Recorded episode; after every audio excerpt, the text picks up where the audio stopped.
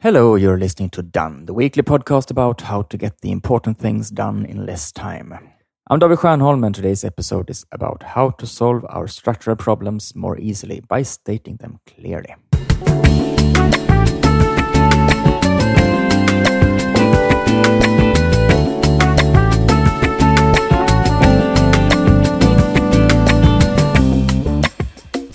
Once in a while, the implications of our structural inefficiencies and traps are particularly apparent.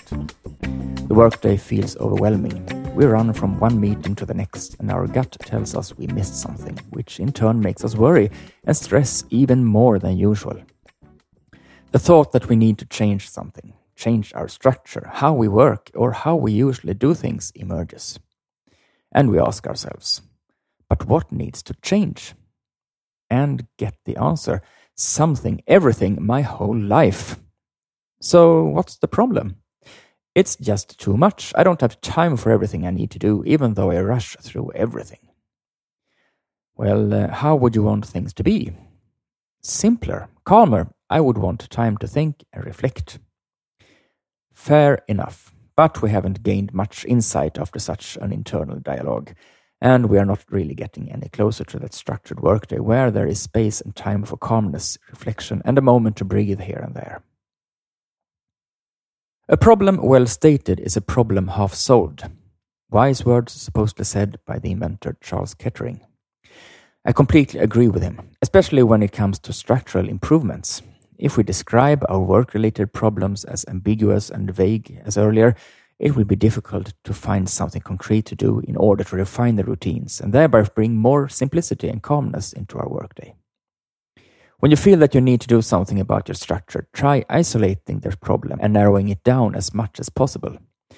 Do not try to include and describe all your structural issues at once, but just choose to focus on one thing that frustrates you, even if it is very small and thereby very specific, just to get started somewhere. Taking small steps is key. When you're feeling that it is just too much right now, you do not have neither the time nor the energy to take a giant grip on your entire situation and change all your habits at once. But if we choose to solve a smaller and clearly defined problem, we will obtain results from our efforts quickly, which in turn eases our burden and makes us feel motivated to deal with the next issue, and so on. Do this. If you want to, think about what things or situations in your everyday life that frustrates you, stresses you out, and which you somehow experience as being obstacles to your progress. Choose the phenomenon, situation, or thing which bothers you most at the moment. Isolate and narrow the problem down by formulating it as clearly as you possibly can. Allow me to exemplify. Lately, I have had the tendency to postpone dealing with and processing taxi, lunch, bus, and hotel receipts which I receive and save during business trips.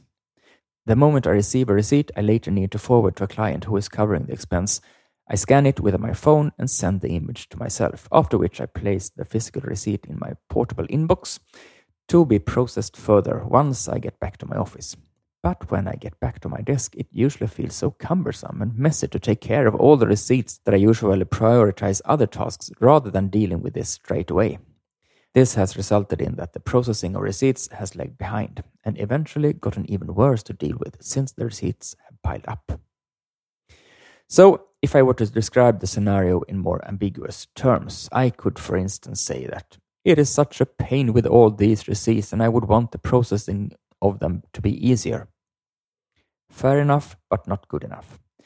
Being more specific and concrete, the situation could be described as when I'm back at the office after a few days of traveling and I feel the need for a calm day working by myself, it feels so overwhelming to see the pile of wrinkled receipts filling the portable inbox to the brim that I am reluctant towards getting started with processing them and instead choose to work on other things while throwing a glance at the pile once in a while and try unsuccessfully to ignore its presence.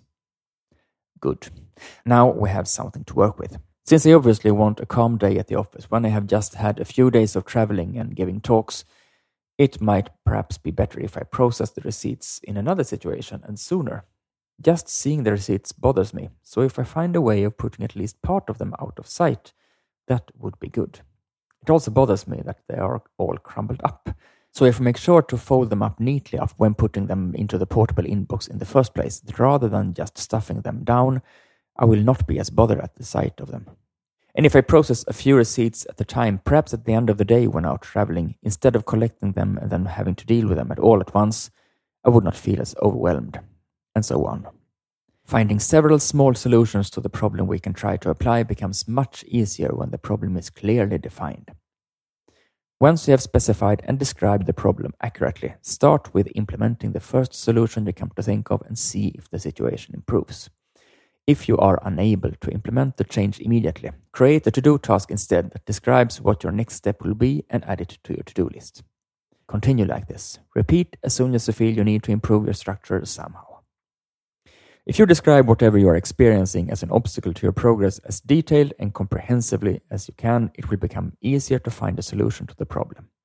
You will become free of your frustration much faster and will feel more flow in your work. How do you quickly and easily find a solution to a glitch in your structure? Do you ask someone for advice? Do you read blogs?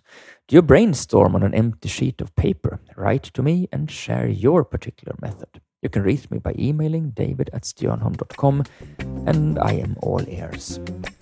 Every trick or tip that helps us get more time for what really matters is received with open arms by myself as well as all the people I meet in my daily work. Thank you for joining me this week and welcome back for next week's episode of Done.